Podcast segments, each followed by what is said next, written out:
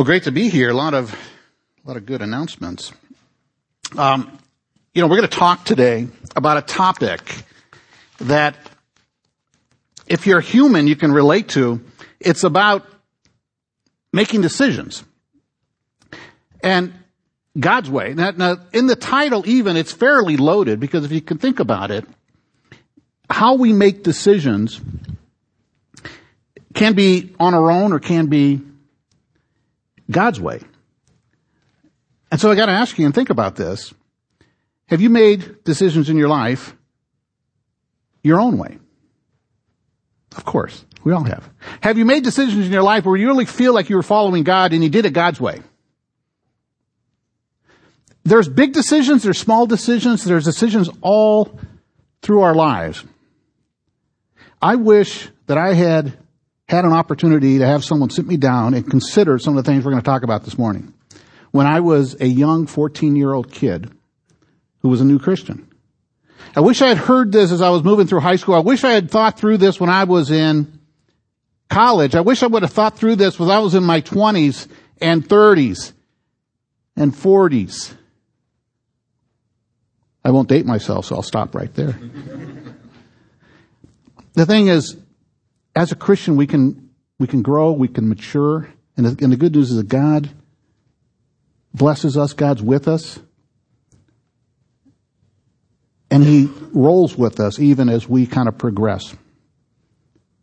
I want to make a couple points here that this discussion today will kind of fall into two buckets. One will be around the fact that making decisions is about a mind shift. It's a mental thing. There's something we have to do in terms of how we look at things. The other side of this will be making decisions in a practical way. So we'll talk about some very practical things that you could do in any kind of decision you're facing, particularly big decisions, but in small ones as well. But there's two pieces here. And to kind of set the stage, even before I go through the real text, which will be out of Proverbs 3, I'll lay the foundation with Proverbs 3, the first 12 verses. I want to set the stage even further with some verses from Proverbs 1 and Proverbs 2. Just to set the stage of what was going on here. This was Solomon, King Solomon, son of David, the second son of David and Bathsheba, who became a very, very, very wise guy, wise man, passing on, locked this stuff down in writing, and is passing on this wisdom for all human history.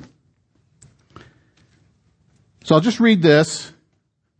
You might just look at, if you want, look at chapter one and we'll flip over to chapter two, then we'll focus on the text on chapter three. But just, I'll just read this to you. Just the first few verses. Proverbs chapter one. The Proverbs of Solomon, son of David, king of Israel, that men may know wisdom and instruction understand words of insight, receive instruction in wise dealing, righteousness, justice, and equity, that prudence may be given to the simple, knowledge and discretion to the youth. The wise man also may hear and increase in learning, and a man of understanding acquire skill to understand a proverb and a figure, the words of the wise and their riddles. It's chapter one. Then in chapter two, he starts out like this. My son, because he's speaking to his son. He's passing wisdom like good fathers do.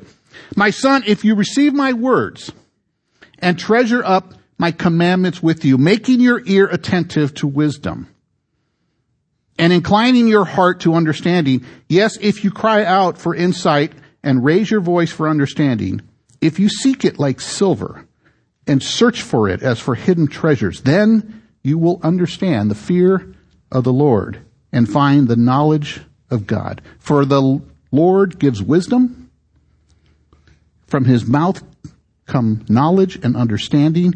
He stores up sound wisdom for the upright. He is a shield to those who walk in integrity, guarding the paths of justice and preserving the way of his saints. Then you will understand righteousness and justice and equity, every good path. There's a lot of stuff there. But essentially it's about how we come and how we understand. And that's what we're going to talk about this morning. And we'll give you some practical things as well. Let's pray. Lord, I thank you for this morning. I thank you for your word. I thank you how it has been documented through your wisdom that you passed on to your people, your prophets. We have it in your word. It's been revealed to us. Lord, we pray that this morning your spirit will be here, that we will have open hearts, open minds to take in and challenge ourselves as we consider how we make decisions your way. That we not feel judged about how we've made decisions in the past our way.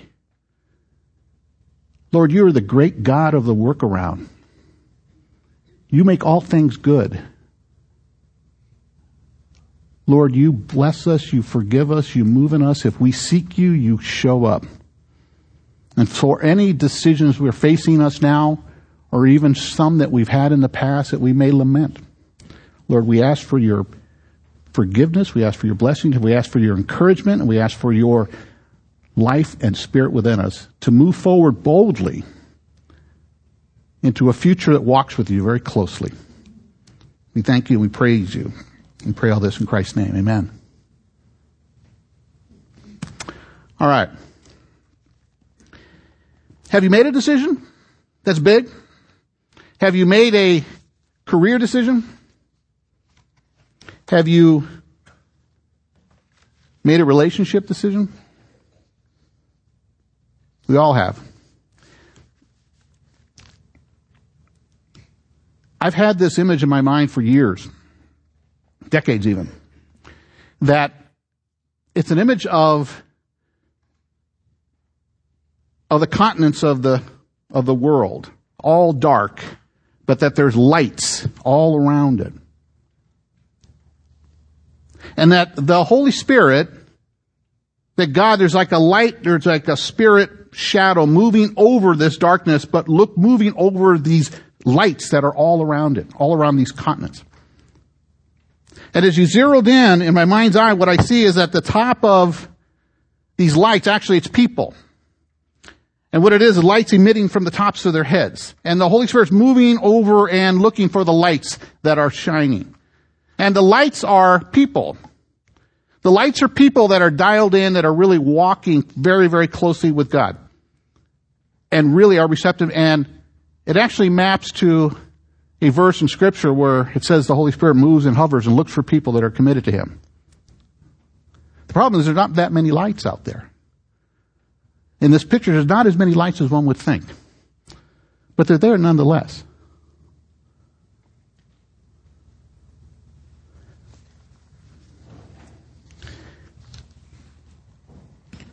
You can pop up, Andrew.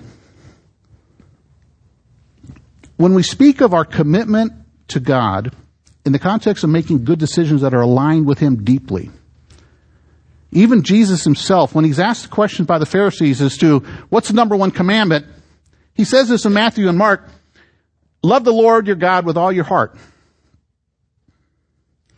with all your soul, with all your mind, with all your strength. That's a commandment. That's the number one that Jesus says. That we are to be dialed in deeply. Not just this intellectual assent to say, okay, yeah, I get it, I believe, yeah, go Jesus, now I'm going to do my life.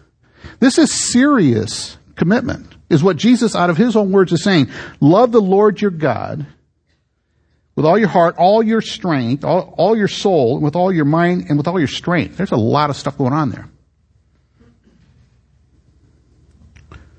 So again, the vision of the hovering of the Holy Spirit actually comes out of Chronicles, the 16th chapter, or second, uh, second Chronicles, 16th chapter, verse 9, where it says the, if, uh, the eyes of the Lord range throughout the earth to strengthen those whose hearts are fully committed to Him. Now you notice that's part A. There's a part B to this. You have done foolishly in this from now on, for, for, from now on you will have wars.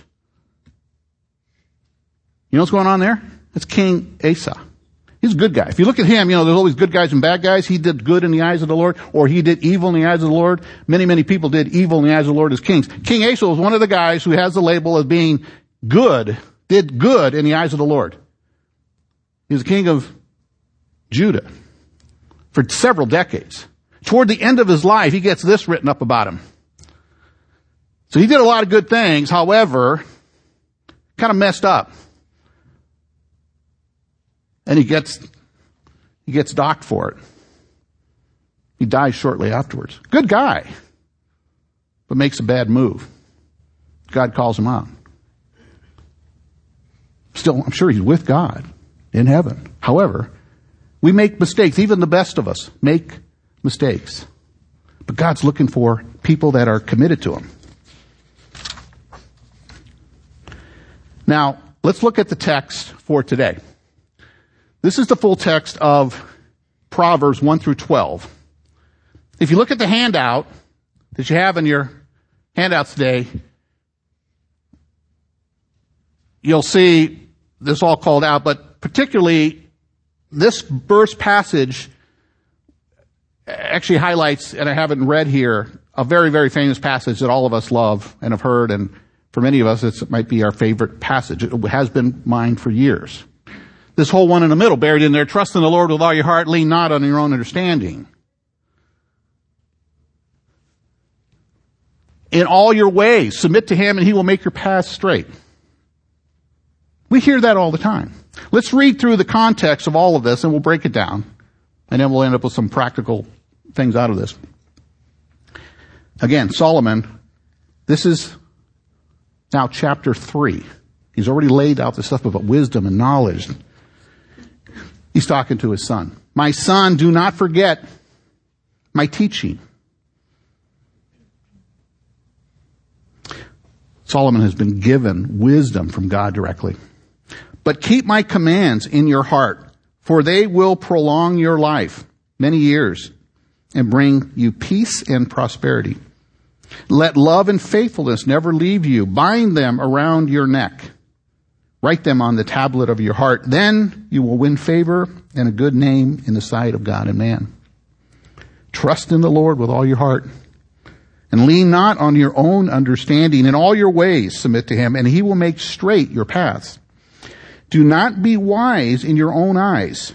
Fear the Lord and shun evil. This will bring health to your body and nourishment to your bones. Honor the Lord with your wealth, with the first fruits of all your crops. Then you will, your barns will be filled to overflowing and your vats will brim over with new wine. My son, do not despise the Lord's discipline and do not resent his rebukes. Rebuke, because the Lord disciplines those he loves. As a father, the son he delights in.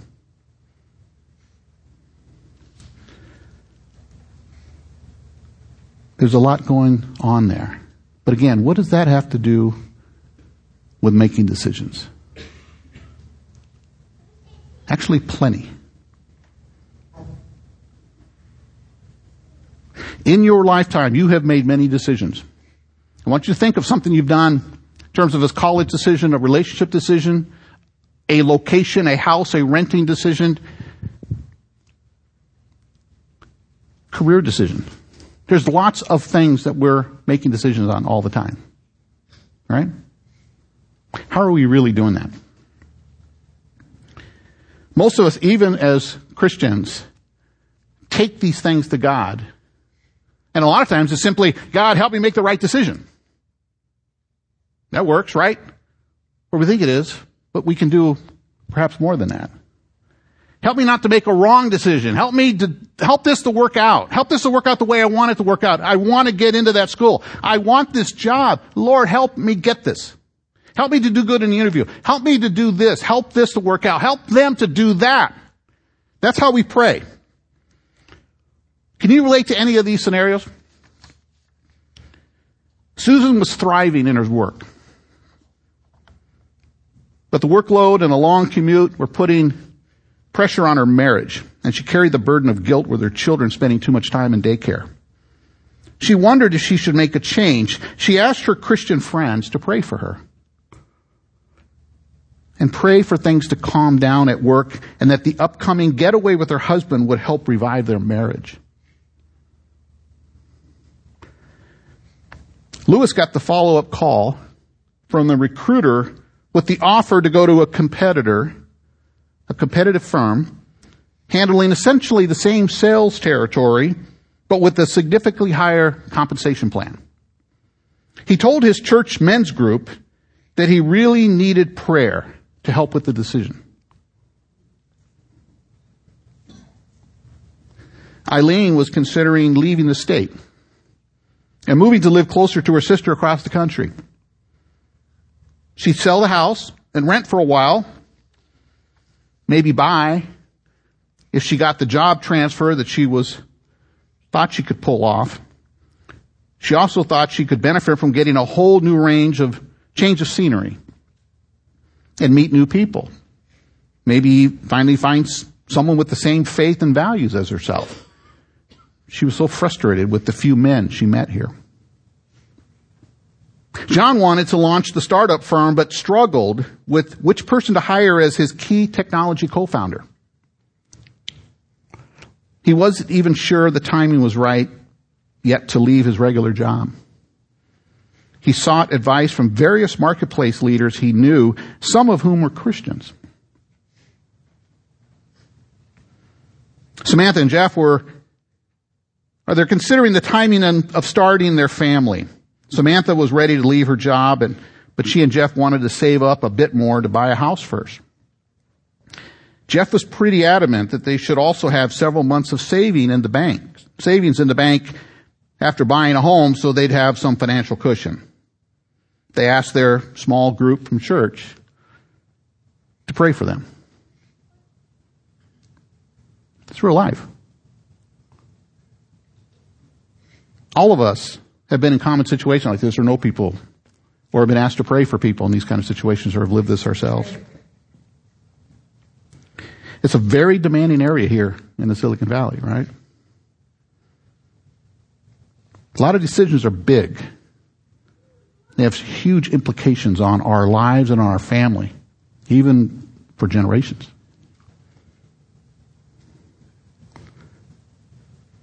But in these scenarios, everyone's praying. Everyone's asking people to pray. We're in Christian circles. We're, we're praying. We're asking and that's a good thing, isn't it?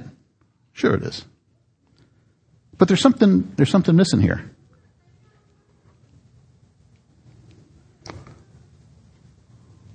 It may be lost on many in general in the marketplace, but God is seemingly in the mix in these scenarios I just read. But there's something I would say is off. It's, in many cases, what I call the help me prayer. And that is a lot of us when it comes to decisions, we're making what we call the help me prayer. Lord, help me. Lord, I want this and that. If I can get that, that'd be great. But Lord, if I can get that, that'd be great. But Lord, help me get that because I want that. It's okay to petition God for things, but a lot of us are seeking things that in our mind work for our benefit or what we think is good. We do want things and it's okay and we're told we can come to God with anything. And so we do that and that's okay. But I think there's more to it.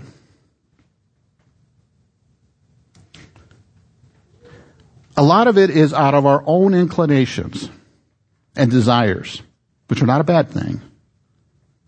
But a lot of them are selfish in our desires, and we want God to work it out. We've all done it. And we think that after all, God is a God of love, so why doesn't He cut me some slack and get me what I want? Because hey, I've been going to church, at least, well, maybe two out of four times. Hey, I even write some checks once in a while. Hey, I'm trying to be a nice guy. I know I haven't read the Bible every day, but I'm trying. I'm busy. We have a lot of this justification in our mind of what's going on or what we think a good Christian is. So therefore, I'm doing this. So God, come through for me and my big requirement, my big need. Help me in this big decision to work this out.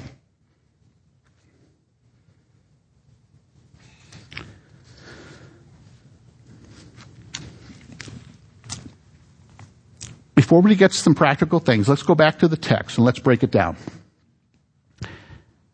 I've broken down the first 12 chapters into four clusters, or three, three clusters of four verses. The first batch is Proverbs, Proverbs 3, verses 1 through 4. Let's read this. And I've highlighted a few words to kind of help up, kind of leap off the page for you. My son, do not forget my teaching, but keep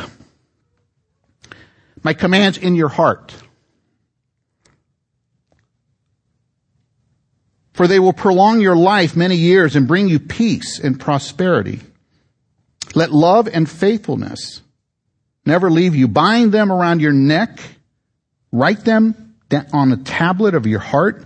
Then you will win favor and a good name in the sight of God and men. I'm going to say that making good decisions, having it done God's way is tied to this passage in Proverbs. Let's look at this. This first part I would label know God's way. We need to understand God's teaching. We need to know His way.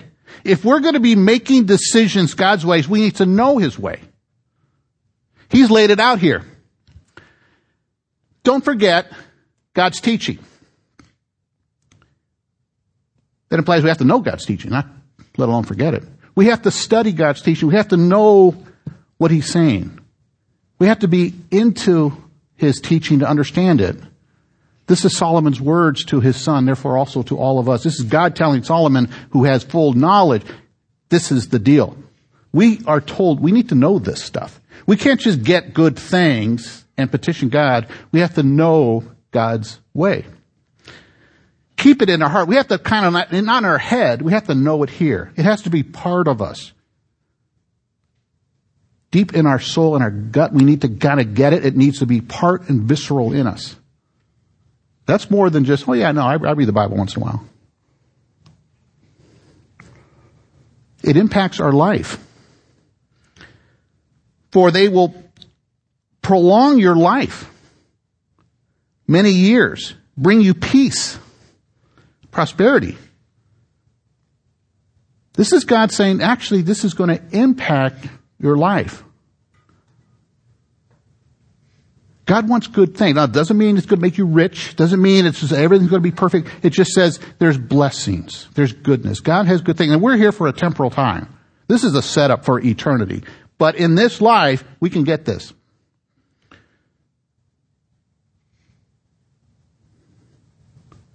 out of our life that walks with God comes love and faithfulness. And actually, can walk with a reputation among men as well as with God. Favor with God as well as amongst men. That's the first part.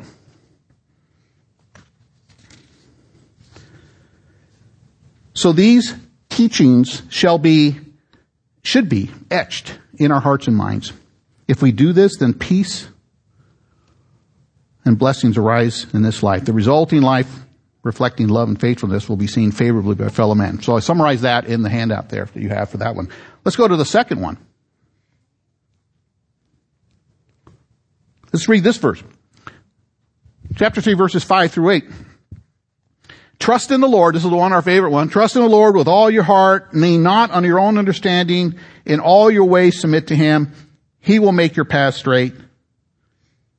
Do not be wise in your own eyes. Fear the Lord. Shun evil. This will bring health to your body and nourishment to your bones.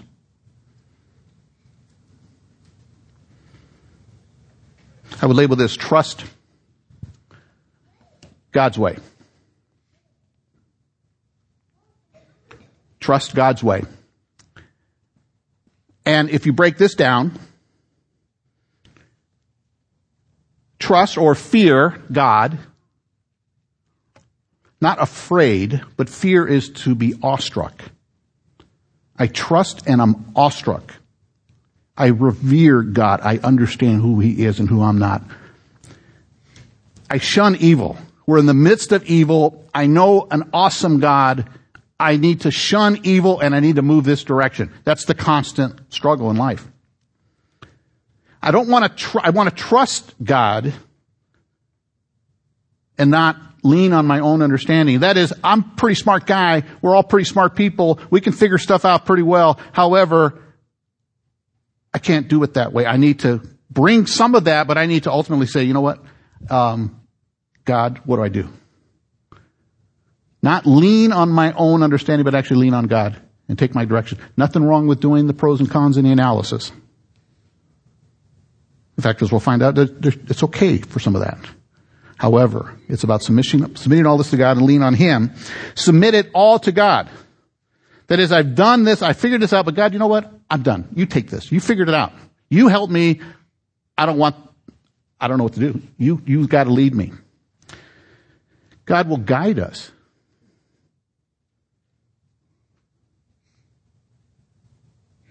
He will make the path straight. A lifetime of walking with God is little fits and starts like this.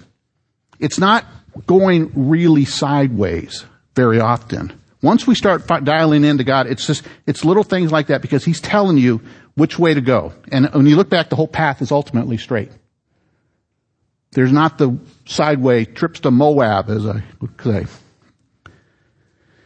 Good results. Good things come out of this. Health, nourishment. Pretty strong. So summary, trust and fear God, even shun evil, do not depend on your own wisdom, understanding of any situation. All these things, submit your authority to God. Let Him direct and guide you to good results. Let's look at the third one. Proverbs 3, 9 to 12. This last cluster of verses is honor the Lord with your wealth and the first fruits. Cain and Abel, Cain got busted because he didn't deliver the first fruits. He was kind of cheap. Abel did deliver first fruits. Cain got jealous, killed him. That's where the idea of first fruits first comes out. First fruits, give your best. Honor the Lord with your wealth and the first fruits of all your crops. Then your barns will be filled to overflowing and your vats will brim over with new wine. My son, do not despise the Lord's discipline. Implying there's some discipline often. Do not resent his rebuke. The Lord will crack back on us sometimes. Look at all the heroes of the Bible. There's some real slapdowns going on sometimes. It's okay. It happens. We're human. God is doing things in us. Just like children. You crack back on, I've cracked back a few times on my son Brian there over there. And it's okay. They turn out alright. Uh, because the Lord disciplines those he loves as a father, the son he delights in. Now, you look at, I would label this, honor God's way. Know God's way, trust God's way, now honor God's way. In a sense, devote ourselves to God's way. Honor God with our first fruits. Overwhelming fruit results is what God tells us. Be aware of God's discipline. He's correcting us. He's guiding us. He's nurturing us, developing us as we would young children. He loves us. The ultimate thing here is God loves us overwhelmingly. Like a father. He loves us like a child. Like, like we're a child. And we are. So therefore, as I said at the beginning, no guilt here whatever bad decisions, God is the God of the workarounds. There's forgiveness. There's second and third chances. We would wish that we would do it right all the time, but of course we're human. And as we look at the scriptures, there's mistakes all over the place. But God is a God of love, and He loves us dearly. So with that, We should honor God with our first fruits. That is our best output. It's all His. We'll be overwhelmed with the good fruit and the results of that. And we should remember that God loves us like a child. So that any hardships may be like discipline and rebuke from a loving parent. Never forget that He loves us.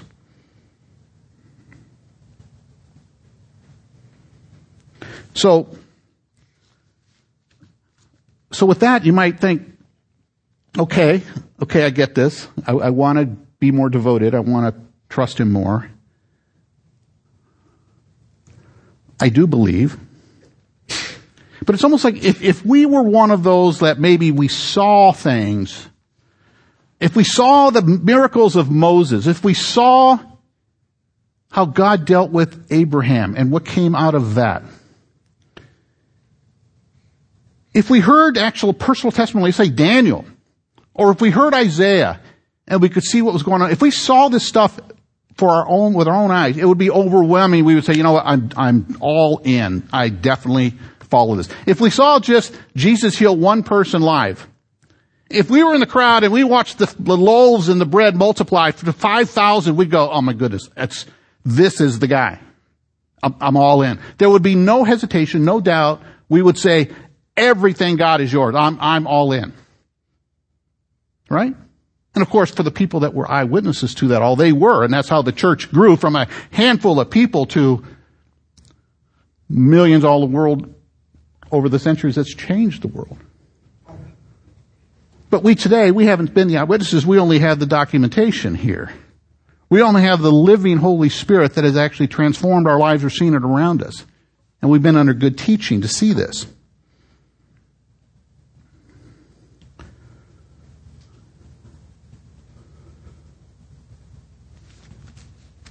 So as we understand this, as we believe it, as we want and desire to follow Him, we have some real practical decisions to make when we're confronted with choices.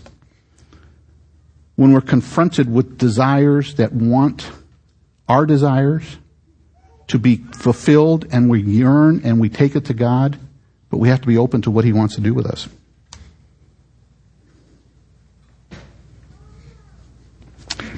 Let's look at it this way. If you summarize on the left side here, know God's way, trust God's way, honor God's way. We could say that the keys to making big or small decisions can be summarized in these three ways. Submit yourself and your alternatives, your options to God. Wait. We've heard that a lot. Wait upon the Lord. Hard to do. And then resubmit your options. Again, tough to do. If you look at the handout, I'll break that down a little bit for you.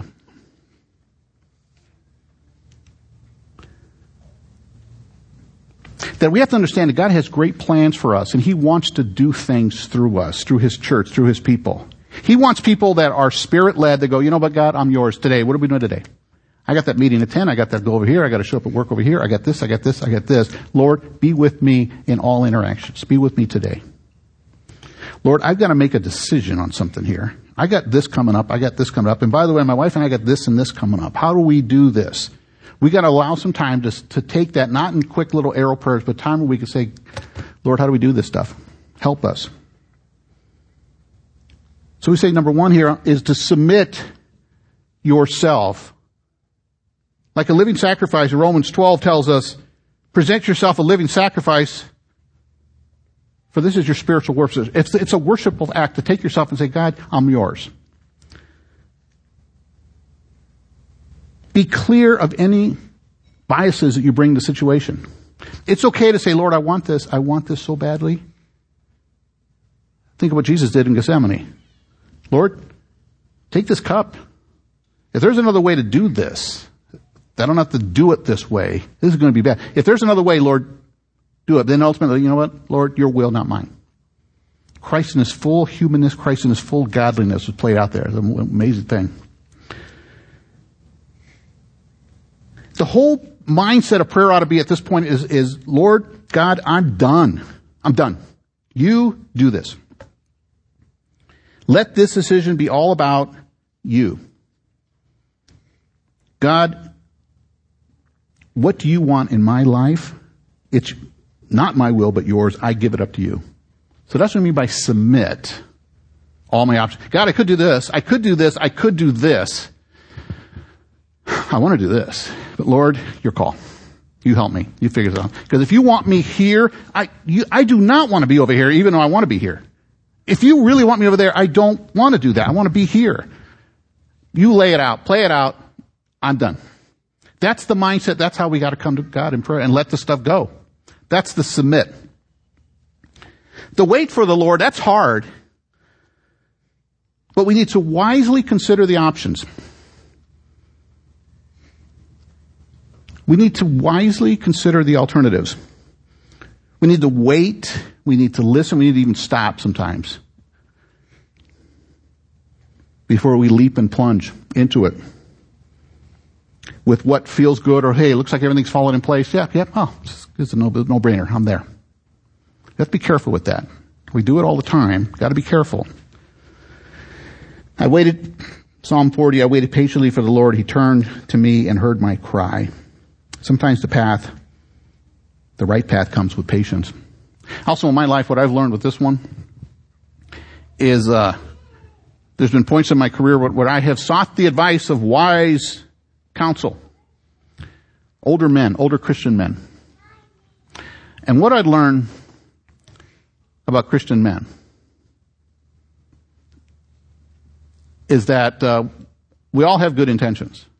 But a very important, you take any 10 Christian men, wise businessmen, and you take any 10 wise Christian men out of, pluck them out of any church body, and you line them up and you interview, you talk to them, you will find probably some percentage of those guys are not walking as closely with God as you would think, or would hope, or would expect. And so when you seek advice from guys like that who are good, big guys in the church, you hear things and, and, and you might be persuaded like, wow, that guy said that. Ooh, he's a big guy. So I guess I should do it because that's a wise guy. And when you look underneath it, it's like, you know what? That is a man's human thinking. I would be a fool to follow the advice of a man's human thinking. I want to follow the advice of godly men who are walking under the Spirit of God and influence and walking every day with God, not with wise, wealthy men who seem to be big but actually are not walking with God as they should. That's not harsh. That's reality. We need to be seeking counsel of wise people walking deeply with God. And what I have found in my experience is actually when I seek out several people, I find actually, in a case of 10, actually it was nine. I talked to nine, three of them were just amazingly deep and solid.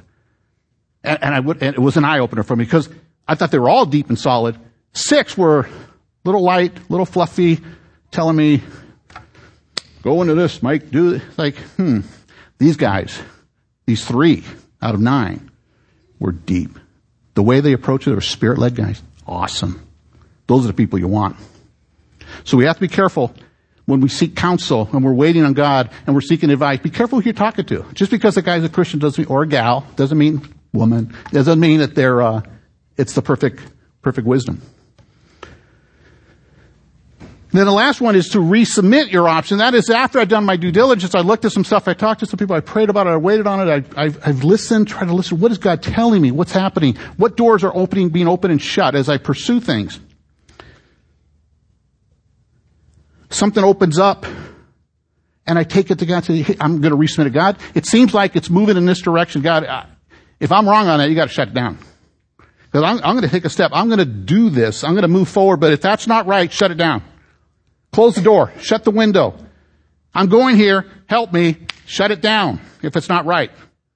If that door stays open after that kind of earnest prayer, then there's indications that keep it going, keep it going, and I'm going to keep going until it shuts down. Because that is a daily exercise as you're working through things. When you do that, you're giving God and the Spirit of God a, an opportunity to shut things down or to open it up and say, no man, that, that thing is opening up, go for it. Then you know you're walking in God's ways.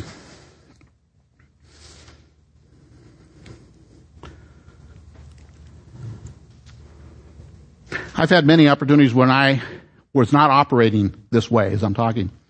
I would operate under the way of what I would say is uh, powered by Mike. And, uh, And, and actually somewhere along the way when I was young, I got this idea I learned from some Christian business guy. But this mentality, and it was like, make a decision, and then make it the right decision. Is literally the, the thing this guy taught me. And I love that. Make a decision, and then make it the right decision. So I learned that as a little 24 year old dumb kid. And I'm listening. I was like, hey, I like that. That's going to be my thing. I'm going to make a decision. I'm making the right decision. I like that. I mean, I've always been in the sales and the business world. That's a very aggressive stance. It works. Make a decision, plow through it, make it work. Right? That's how a lot of us approach things. That's very non-Christian if you think about it. It's not biblical. What is that? That's, that's not what God's telling us. God's telling us to trust Him, take it to Him. I wasn't taking stuff to Him. I'd go, that's my call. I want to do that. I'm going to make that happen. Now the good news is God can still work around things, still work with us in our foolishness. And He blesses us and He loves us. It's like looking at us like a child going, Mike, what are you doing? But it works out. Because ultimately I came to a, a better understanding of how, of how this works, of how God works, and the Spirit of God works. We don't want to do it that way. It reminds me of kind of like the old show, it's been around, it'll date you. Remember the old uh, Let's Make a Deal show? Where the people have the three choices on the, and the curtains and the door number one, door number two, and door number three. We, and, and maybe door number one has been revealed a little bit and it's, you know, it looks like it could be some type of trip or something. And so you think, well, that could be really good, but door number two and three are closed off and and then the people are looking for the response from the crowd. Should they go and they're shut door number one, door number two, and, and, and the person's trying to decide. And I'm going to pick door number three.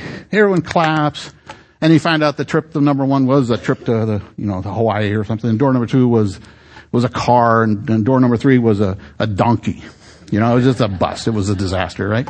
And so it's the wrong decision. And then people are going, geez, that's how it is in life sometimes where we have these choices, we make these decisions, and it's the donkey and then we're going, you know, God, what's the deal? I prayed, I prayed. What happened? And we end up being angry with God. We're not understanding what He's telling us here. We don't have that kind of walk in relationship. We're just going superficially through things.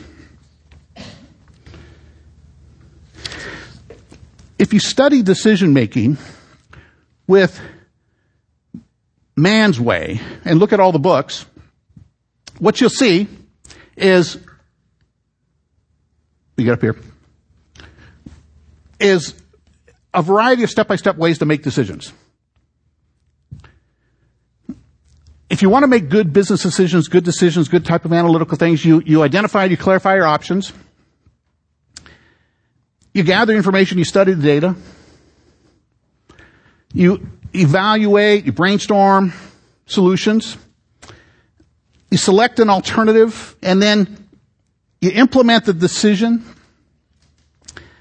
and then you monitor and adjust as you move forward. That's the way the world works. It works. It's a powerful way to kind of go step by step and kind of make good business decisions on anything. You can apply it to your life. Man's way. God's way. What's God's way? Well, I would say maintain that the first, that, that the first three bullets here are actually Spot on. You want to identify, clarify your options. A lot, you know, I, I got to look at what are my alternatives. It's fair game to open and study it up. Gather information, study, evaluate. It's okay to fair mind to put your good minds to work and kind of evaluate the pros and cons and all that. Right? But here's what I would inject God's way. Then at that point, I'm going to submit myself and my options. Lord, I've done my homework. Lord, I got this and this. I got, I got all this stuff. I got a lot of things that, boy, this one looks really good. It's yours. I'm done. You help me. I'm going to submit. I'm going to wait. Give me some feedback, Lord. I'll wait as long as you, you tell me. Or if I need to move by next Monday, I need to take a step here, but Lord, I'm going to take that step, but you got to shut this thing down if it's not right. And then I'm going to resubmit as I move forward, constantly going through that cycle. And as I get the validation and I get the, the affirmation to go, I do it, and then I, I can select an alternative and implement a decision and then monitor and adjust. So essentially, good business practices of making decisions can, are, are, are workable. They're good. However, you want to inject God's way. And the world does not look, does not work that way. The world does not do prayer meetings before major decisions are made. But we, whether we're CEOs, whether we're directors, whether we're managers, or whether we're workers in any environment, we can work God's way. Or running families or households and doing it this way.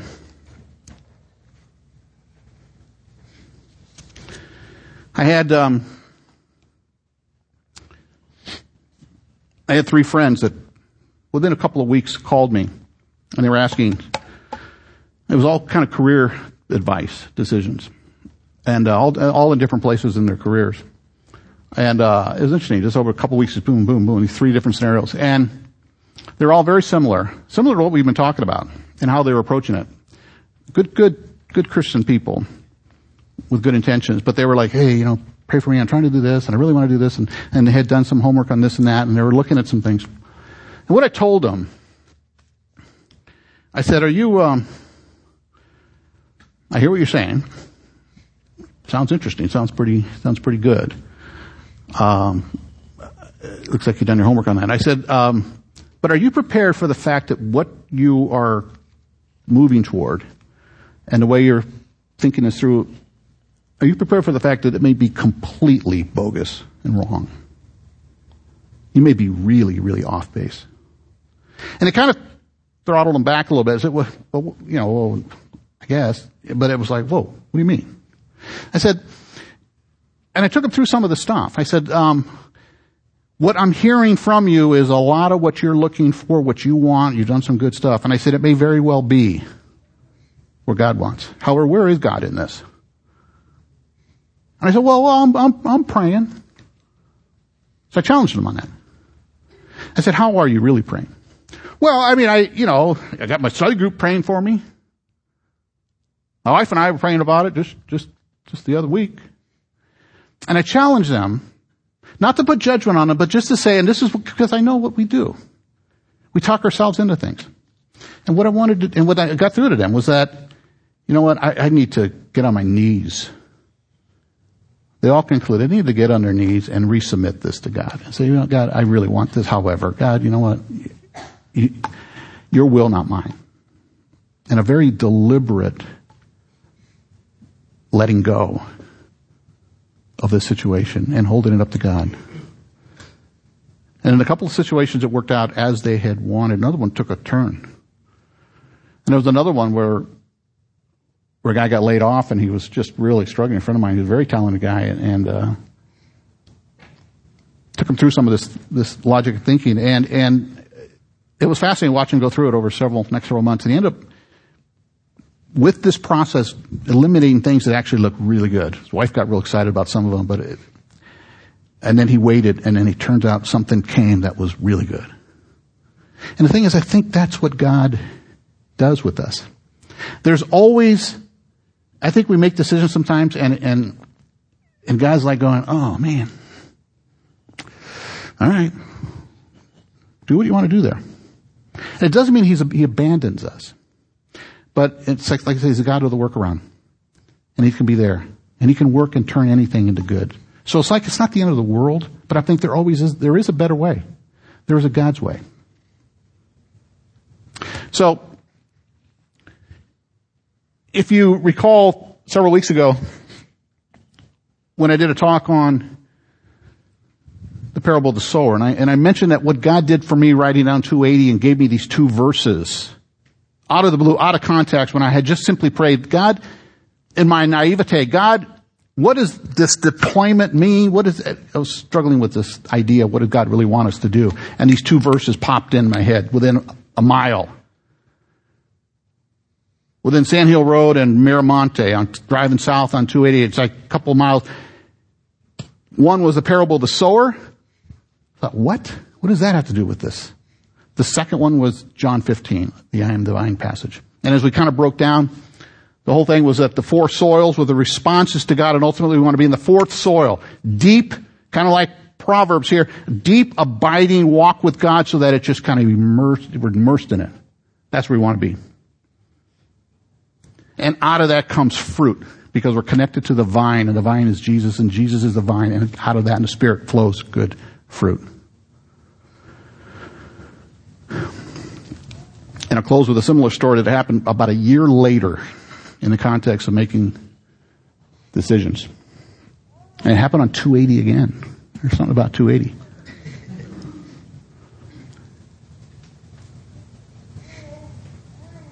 I had, at that point, it was 17, 18 years ago. It was just before, or just after 9-11 and the dot-com debacle and I was with a company that was boom, boom, boom and blew up.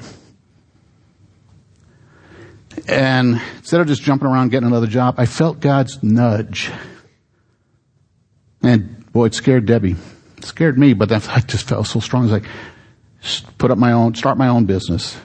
And I've been always been in the sales management world, and so I was like, start my own business to kind of consult and, and drive and do it. And I thought, are you kidding? I, I, I didn't really want to, but it was a strong nudge. So I told Debbie, I said, I'm, I'm instead of in, in, a down, down economy, I'm going to start, try to start my own business. It's scary. We had, you know, oldest moving in, going to, next year, going to uh, just starting college, and we had two more kids coming after that. So it was, didn't make a lot of sense in a down economy. But that's the way God works sometimes. So we took what, we, what called leap of faith and started this, this business.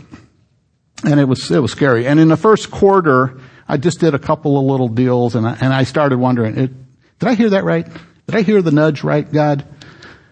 And Debbie was concerned and she was like, you know, more than whispering in my ear, Mike, get a real job. and, and I thought, Debbie, okay, yeah, I don't know, maybe. But in my mind, I thought, I gotta give this a little more time. So I was driving on 280,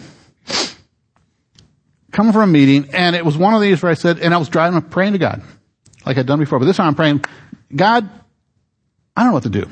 Maybe I heard you wrong. Eyes open. God, I don't, maybe I heard you wrong. You've got to give me a sign. And in my mind back then, in my naivete, I thought you couldn't even do that. I thought there's something illegal about asking God for a sign. I said, God, uh, I need a sign. I need something to show me that I'm doing the right thing. Otherwise, I gotta, maybe I'll go get a new job. Maybe I heard this whole thing wrong.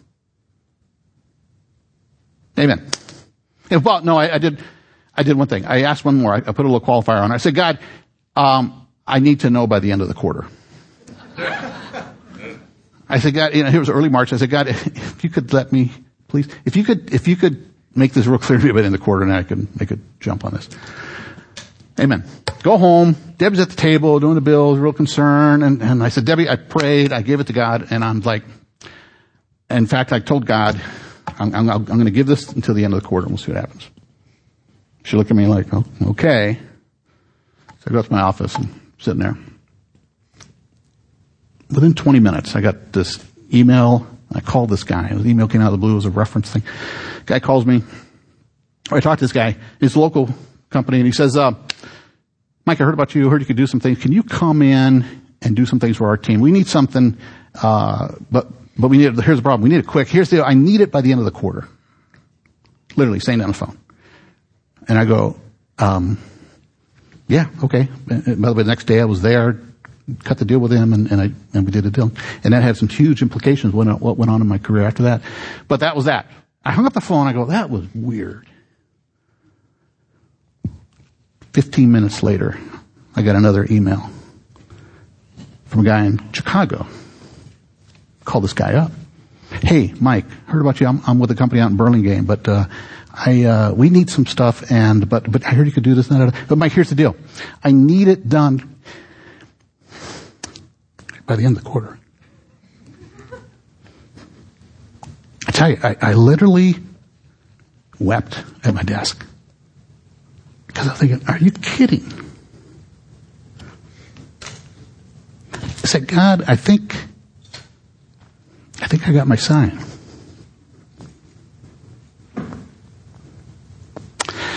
That's how God works. It's, it's an amazing thing when you let go and you come to Him. He comes to you and He like gives you things. I tell you, it's amazing to do life that way. It's scary. It doesn't make sense sometimes when you talk to people around you, but it's, it's a better way. It's God's way. And making decisions where you, and even in my naivete back then, the way I submitted that was just, I, I gotta do this. And I even had some qualifiers to that. But look what God did. So, in the handouts, the, uh, I just, you can finish that up. The, uh, what I've left you with is, um, the next one. Go ahead all the way through as we wrap up. Is to remember that in these decisions that we make, that ultimately it's God that's the goal, not our desire to become a dentist or an architect or to retire in Montana or to do this or that. It's God's the goal. God's the doer. We're the vessel, but God's the doer. He manages time, not me. And I wait for him. He makes the move. And I'll wait for him. And I'm looking for that move from him. It's a good way to think about this. And the last thing I left you on the, the handouts is something where I've written it all up and, and uh, go ahead and just play it out. Uh, there's six points. So when you face that proverbial fork in the road of good choices, how to step through, and it reiterates some of the things we talked about. Um, in the bottom of your handouts, you'll see I'm highlighting. This is from uh, a blog post, blog site that I write at um, what I call biblicalviewpoint.com. And you could read up the details of this. It supports this. In fact, if you just go to the search and write in decision making, you'll get a variety of different kind of points that I've reiterated here and today about this whole process of working through these various scenarios of decision making at biblicalviewpoint.com. Let's um, let's close out and let's pray. Lord, I thank you again for your hand in our lives. Lord, you're the great judge, and Lord, you're so patient with us. As we move in our growth and development and our desire to follow you, Lord, there's a deeper, deeper, better, better way. And we want to follow that way, Lord, and you're patient as we move through that path to walk more deeply with you. We thank you for what you've done to date in our lives. We thank you for what you're going to do, and we submit ourselves to you going forward in ways that will be a blessing to those around us and to generations and a blessing to your kingdom through your church. We thank you, praise all this, pray all this in Christ's name. Amen.